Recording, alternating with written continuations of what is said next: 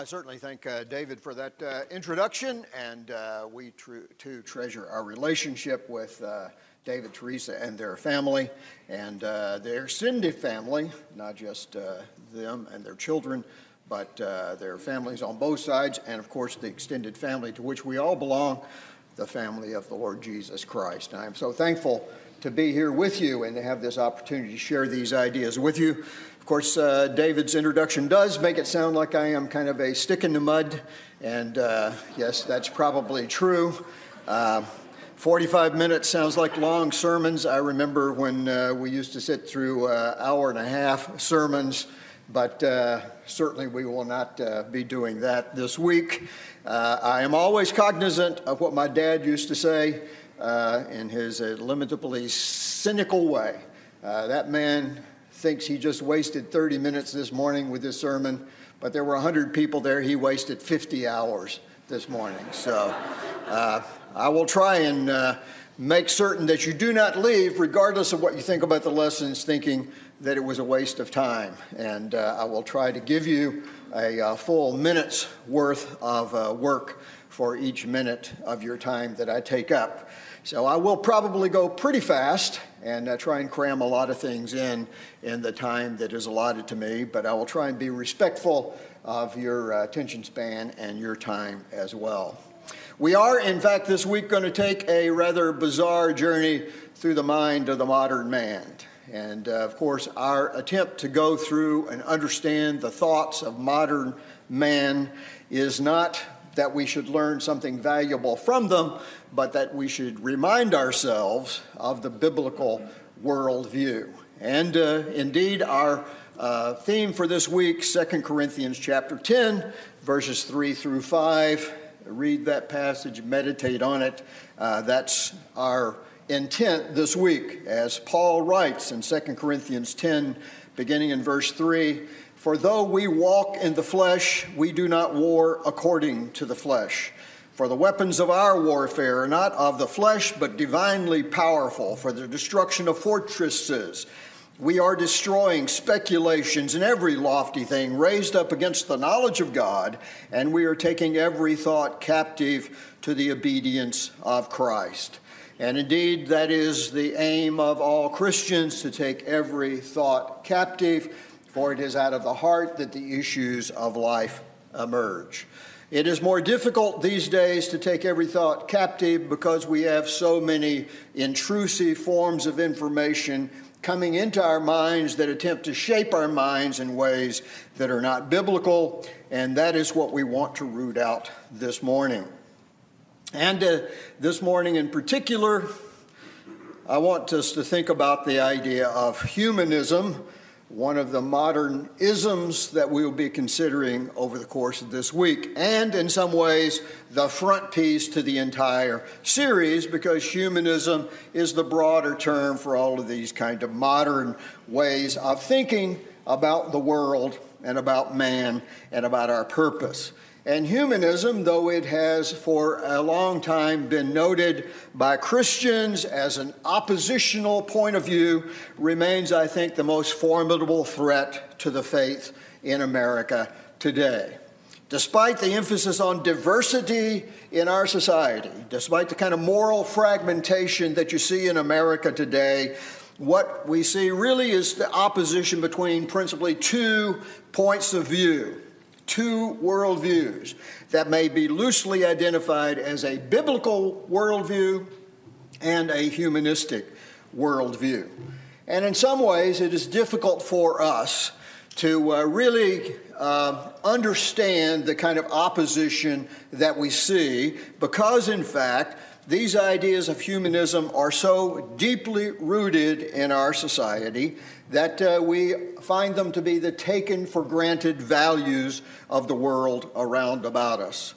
They are deeply rooted, especially in education and in politics, if not so much in the ordinary day to day life of working men and women.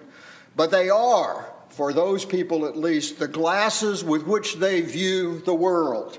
And they will become the glasses that we wear if we're not understanding the problems with this point of view. And like glasses, when you wear them and you get used to them, and then you take them off to look at them, you can't even see them because you've removed the glasses that you depend upon. So it is going to be, to some extent, very familiar things that we talk about. And on the other hand, it will be somehow a sense that uh, why are we even examining those things? Those are the values of the world in which we live. As someone once said, as we see this opposition between humanistic point of view and the biblical point of view, there is only one throne in the heart of man, and there are only two contenders for that throne. That is God and the man himself. In Romans chapter 1, the Apostle Paul describes in considerable detail the disaster that occurs when people dethrone God in their lives and enthrone themselves. In Romans chapter 1 and verse 25, he kind of summarizes that when he says, For they exchanged the truth of God for a lie and worshiped and served the creature rather than God, who is blessed forever. And of course, you know, that's exactly the way in which we see the Israelites going wrong on so many occasions in the sacred history. And in fact, that's exactly the way in which we see many people in the church today who lose their faith. They begin to focus too much on the values of the world around about them and the value of their own self, and they dethrone God in their lives and enthrone their own desires. The world is a wonderful place that God has created for us. But how do we view it and how do we understand it? It is kind of like these two very different points of view that I think most of you are probably familiar with. There is a home, and in that home, there is a dog and there is a cat. And the dog thinks to himself, hey, these people I live with, they feed me, and they love me and they provide for me and they take care of me. They give me a warm, dry house. They pet me and I am happy. They must be God's. And the cat who lives in the house thinks to himself, hey, these people I live with feed me and love me and provide for me. They give me a nice, warm, dry house. They pet me. They take good care of me. I must be a God. And so it is in the world in which we live today, people who enjoy the same kinds of blessings that God has embedded in nature by creation, the same uh, blessings that He providentially provides for us every day as He sustains this creation, they have two very different ideas about this world. Most of them think of themselves as being the center of the universe and, as it were, tantamount to God, who can make their own decisions autonomously about what is right and wrong. Those of us who know better, as Christians, we understand that we have all of these blessings because God is the Creator, and that as the Creator, He provides for us, and that as the Creator, He is entitled to our obedience and our worship. So we want to take every thought captive and make certain that we are, in fact, uh, Christian and that we are biblical in our worldview as opposed to adopting the point of view of the world that is humanism sums up much of that. And what exactly do we mean by humanism? I mean, first of all, that widespread, pervasive view of the world that Christians have wrestled with and must continue to wrestle with every day and in every way. There is a sense in which, wherever you encounter people in the world in which we live today, who do not worship God and accept the Bible as the ultimate truth, that they are humanist and that uh, they have adopted without even knowing the name or exploring the origins, they've adopted this kind of point of view. These are, in fact, the taken for granted values of our culture. They have been really since the Renaissance. This kind of a point of view says things like there are no absolute truths or values. And when you hear people who resist the fact that there's an absolute truth, they are humanist. When you encounter people who have an unwarranted pride in human achievements, that's humanism. That was the idea back in uh, Babylon when they built that tower and they thought they were going to surpass God, an unwarranted pride in their achievements. People have an unwarranted pride not only in their achievements as a race, but they have an unwarranted pride in their achievements individually without recognizing, without God's grace, we would not have accomplished these things. Tolerance for the most innocuous ideas and behaviors the most abhorrent form of language. These are the marks of humanism. If there is no absolute truth, then anything goes. The search for human perfectibility in some kind of self help program, in some new form of therapy, in some new diet, in some new form of meditation. This idea that we can make ourselves perfect by our own efforts, that's humanism. And the, particularly the emphasis on self esteem is the answer to man's failures rather than the cause of man's failures. That's humanism too. And these ideas have permeated every corner of our culture, including into certainly the denominational churches, and even, I'm afraid, into the, our own fellowship on occasion. It is the widespread pervasive view of our society. And you'll recognize too that in some ways, when you think about this, many people are find these ideas appealing because they have this optimistic view, at least on the surface, about mankind. There's this optimistic view that somehow we're going to be able to fix all of our problems that somehow we'll be able to eradicate poverty, despite the fact that Jesus said, The poor you will always have with you, that somehow we'll be able to perfect the twisted and tortured nature of our own souls, our own ingenuity, and with our own techniques, despite the fact that God says our only hope is not in transformation by therapy, but is redemption by the blood of Jesus Christ. There's this sense in which that's appealing kind of an idea.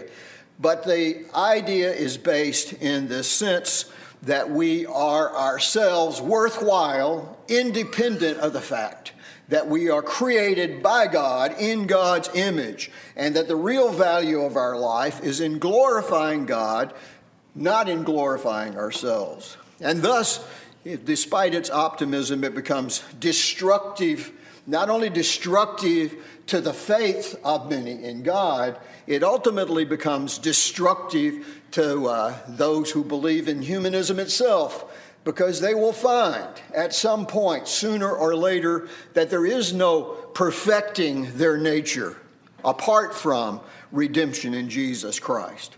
And at that point, they are going to find themselves lost and hopeless and with no real uh, way to turn. Except, of course, if we can find them at that moment in their life and preach to them the gospel. This humanism is a worldview. It is a way in which they see the entirety of the world and how everything fits into it. Uh, I am so used, of course, to the term worldview that uh, I uh, don't recognize sometimes how strange that may seem to others who are not always involved uh, as I am in academic kinds of, uh, of settings. But worldview just simply means what is the structure by which you understand the individual events that you see in the world around about you. And we all have one, whether we identify it or not. We all have this basic kind of structure about the way the world makes sense to us. And this uh, humanistic worldview is very different than the worldview of Christians. It's a part of establishing the basic kind of uh, meaning of life, the fundamental questions why am I here and what is my purpose? It is what makes life meaningful. And in fact, as a worldview, humanism becomes kind of intolerant of all other worldviews as a religion, which it really is, because it asks and tries to provide answers for these fundamental questions. As a religion, it is a fundamentalistic religion. They are, of course, opposed to any religions they think of as fundamentalism, fundamentalistic Islam, is a great uh, terror in the world today. And they label those of us who are literalist in believing the scriptures as fundamentalist, and somehow that's supposed to identify us as untrustworthy. But the truth of the matter is, humanism, despite the fact that sometimes they call it secular humanism, is a fundamentalistic religion that is hostile to every other kind of religion. And they certainly are hostile to Christianity spend a little more time thinking about who the humanists are, what it means to be a humanist. And we may identify them with uh, these kind of terms. Theologically, they are atheist.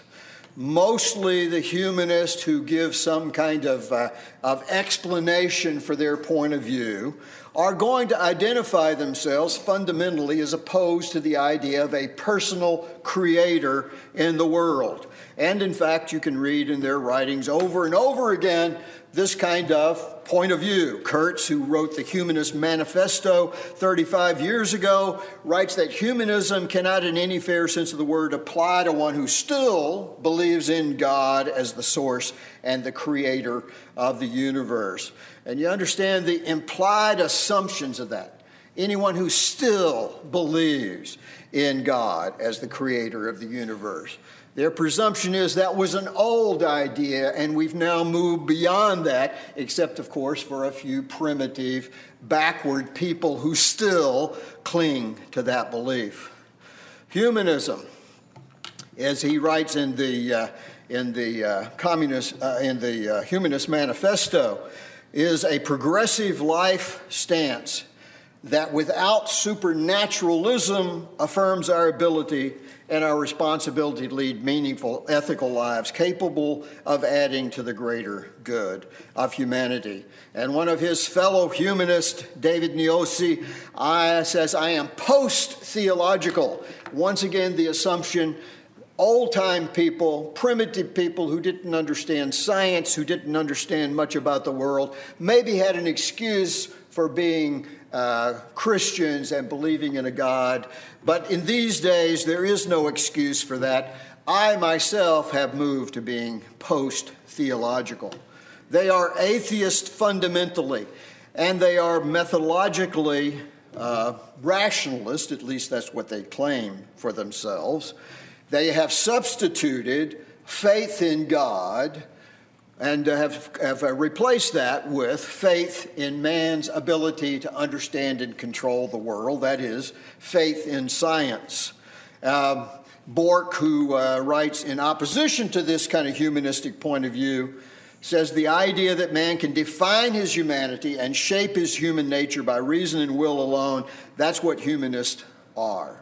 And the idea is that somehow we have become autonomous we have somehow become capable enough that we can change not only the world around about us, not only uh, raise the forest and uh, conquer the rivers, not only uh, you exploit the power in the atom, we can in fact change our own nature and perfect our own nature if we just believe the science. And of course, you'll recognize that in that idea of believing in the science, they have found that science is a replacement for religion. I don't know how you understand the word religion or science either. I think we understand what it means to be a Christian. To be a Christian means that we believe that God is in control of the world and that we are his creatures and owe him obedience. But they have substituted for that kind of a worldview, that kind of understanding of who we are, they've substituted for that this idea that we can control the world and that we can control ourselves. And therefore, in some ways, science becomes a replacement for religion. It gives us the ultimate answers to the big questions that we ask. And they think there are no limits to human wisdom, which, of course, you know, anyone with any kind of, uh, of uh, powers to observe history recognizes that's just not the case. Uh, what do they make most of these dystopian science fiction movies out of, except the fact that science gets out of control? Ever since uh, Mary Shelley wrote Frankenstein, we have had good reason to recognize that science is not the final answer. Sometimes it is the final nail in the coffin of mankind. And yet, the humanists are ever optimistic that somehow we'll not make those mistakes this time. Of course, we're not surprised to realize there are limits to what we can understand because Bible long ago told us that it's not in man to uh, plan his own steps, that we have limitations on what we can understand, and even more severe limitations on what we can accomplish in the world today. The uh, humanists philosophically are materialists since they are atheists. They also believe that this world is all there is, that there is no God, that there is no eternal soul, that there is no heaven or hell, and therefore there is no judgment. And consequently, they live their lives without a recognition of that ultimate obligation that we have to our Creator. Carl Sagan in uh, Cosmos long ago said, The universe is all that there is or ever was or ever will be. Like the cosmonaut from Russia who first ascended uh, into space, at least what they thought was space in those days, and he said, There is no God up here. There's this sense that somehow because we can't see it, we can't measure it, it doesn't exist that all there is in the world is the material stuff around about us. And they want to leave out all that stuff that's supernatural, all the things about a spiritual world, all the characteristics of man that really make him worthwhile. G.K. Chesterton well said of them that when you leave out the supernatural, all you have left is the unnatural they think they can leave out the supernatural and find what is just natural. But when they leave out the supernatural, when they leave out God, when they leave out the eternal spirit of man, what they have left is a caricature of a human being.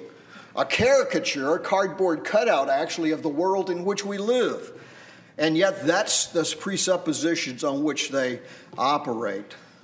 Well, it is that uh, the psalmist long ago thought about these kinds of people, and he says, The fool has said in his heart, There is no God.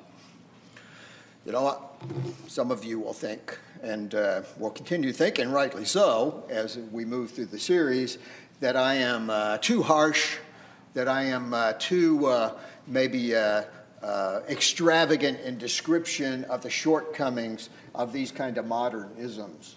But that is nothing compared to uh, what the uh, psalmist says. He doesn't even try and argue or debate the ideas about the existence of God.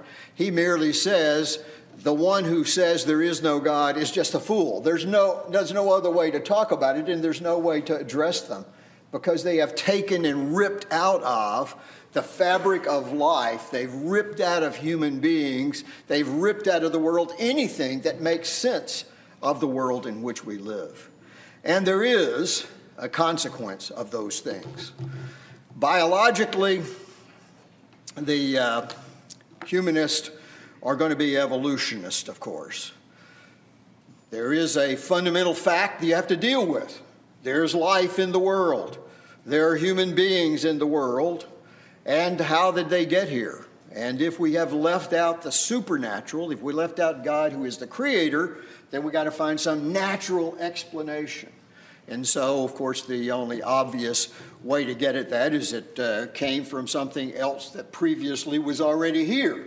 That in fact there was some kind of process of evolution or change. And we look at that previous step, and that had to come from somewhere, and the previous step has to come from somewhere. And of course, they trace it all the way back as far as they can, somewhere, some point in time, some primordial mud, somewhere there was a particular set of chemicals and some uh, lightning bolt that just did exactly the right thing, and suddenly there was life where there was not life before. And of course, uh, they don't want to talk about those aspects of evolution because it just does not make sense. Even the intervening steps don't make a lot of sense, but maybe, you know, in a general way, you say, yeah, there was this kind of life, and maybe we could think about how it tra- transformed into this kind of life, uh, assuming there was enough time, assuming there were enough mutations. But they can't get past the fact there was not life and then there was life, because that's fundamentally different than the material things of the world and they have no explanation for where that comes from. They call it the hard problem of consciousness. We are aware of the world. And where did that awareness come from? That ability to think. It came from some kind of mud and chemicals and, and electrical processes. Yeah, but it is such a different kind of thing. There is just no explanation for it. And those who, in their own fields of neurophysiology, try and explain consciousness, ultimately they come down to this point of saying, well, that's just the hard problem of consciousness. We don't really know where it came from. And of course, I'm sorry, they don't know where it came from. We do. God created it because He created man in His own image. There are uh, these kind of ideas about the uh, humanist. As a consequence of this, they get to make up their own rules. They are relativist. Uh, one of their own, Hocutt, wrote that human beings may and do make up their own rules, that morality is not discovered, it is made. That in fact, we are the ones who create what's right and wrong. And of course, you recognize the problem with that. When we say we create what's right and wrong, does that mean you and I get to vote on it? In which case, the majority, or maybe the most persuasive who can encourage the largest number to vote for it, make it up? Or do you get to make up your own rules and I get to make up my own rules? Obviously, what we get then is the consequence that morally the humanist are anarchist. And that's the world in which we live today. This kind of bickering back and forth, this hostility that exists in the world between those who disagree about what the rules ought to be, about what ethics and morality are.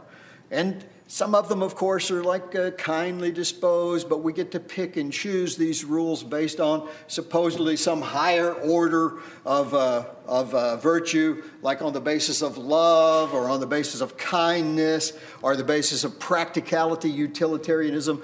But ultimately, there's never going to be any agreement about what the rules of life are going to be.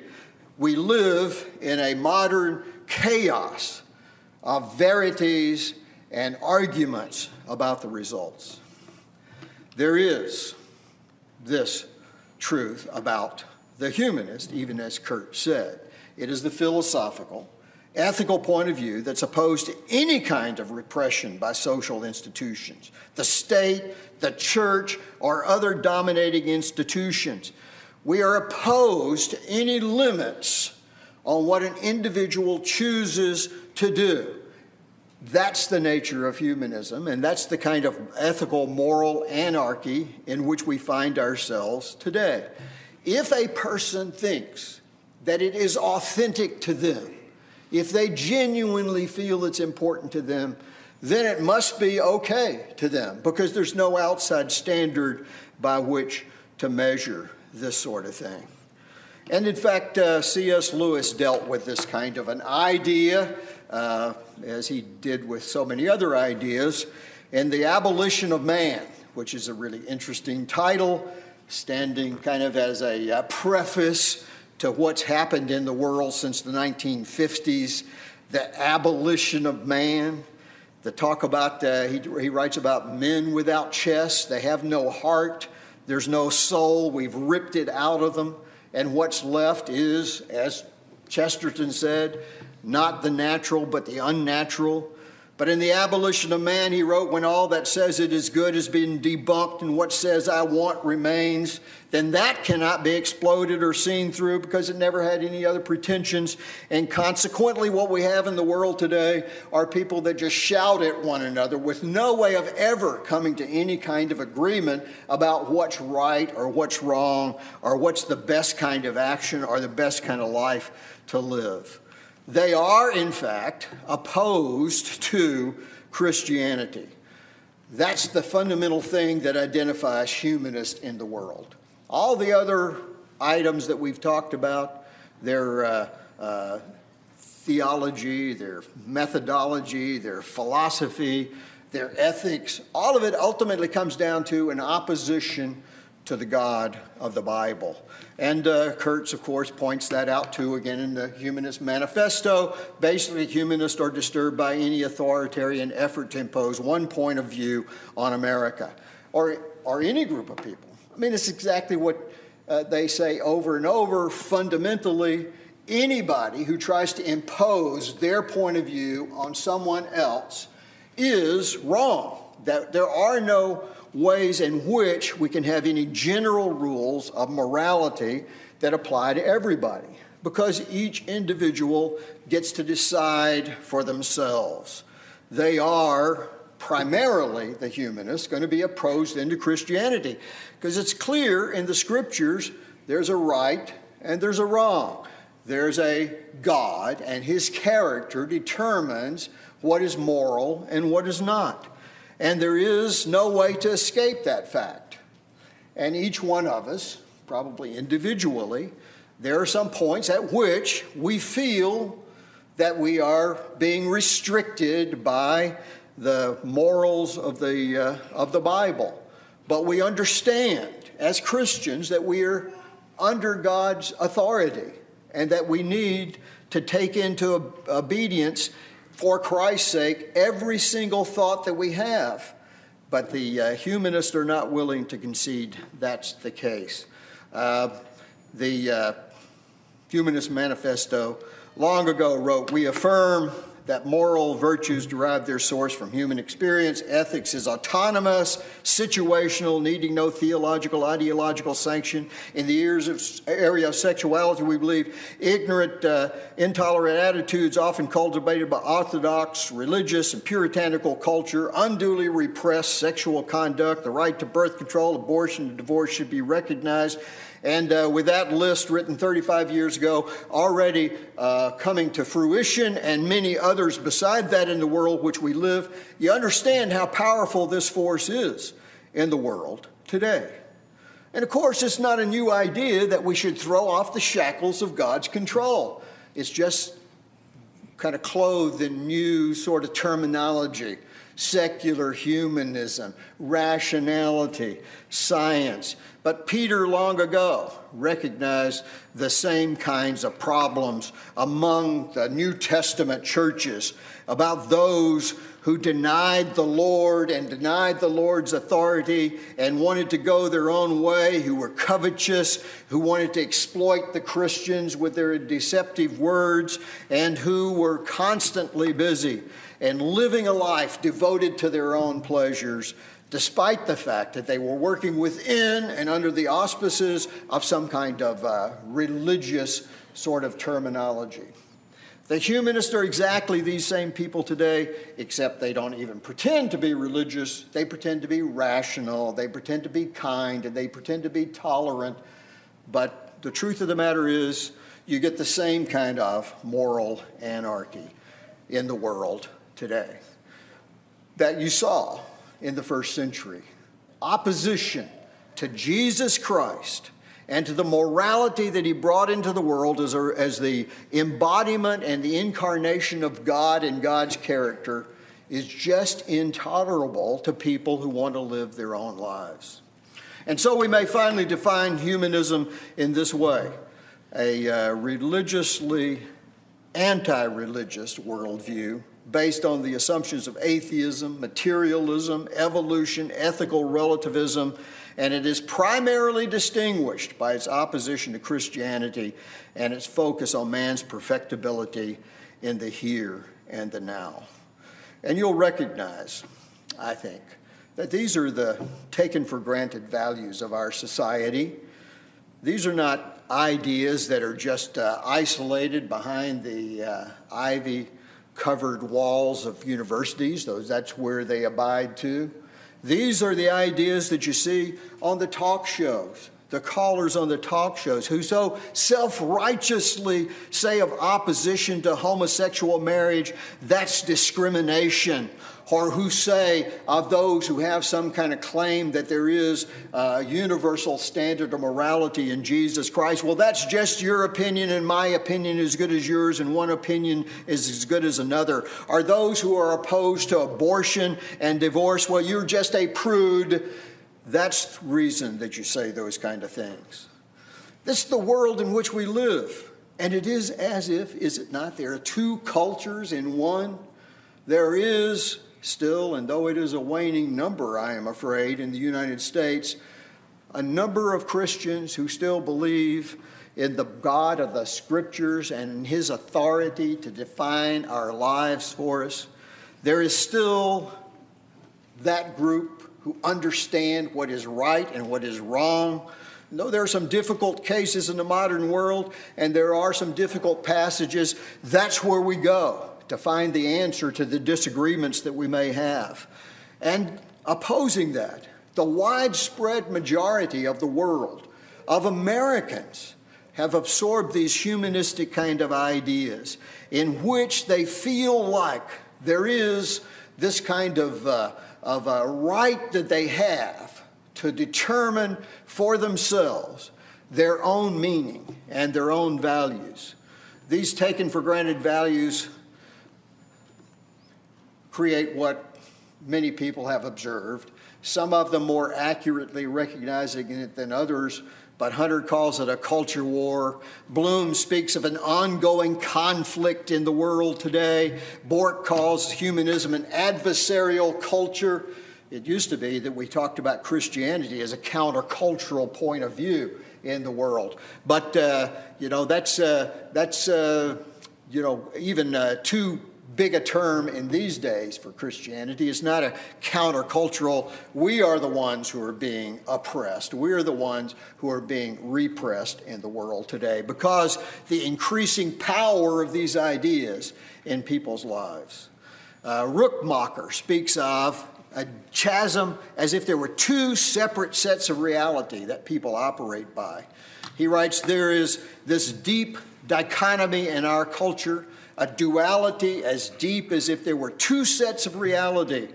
It all began when man wanted to be autonomous, when he wanted to be free of the shackles of God's control, when he lit the torch of his own reason and resolved to start only from his own senses with the enlightenment of the age of reason. We create this kind of opposition to God's control in our lives.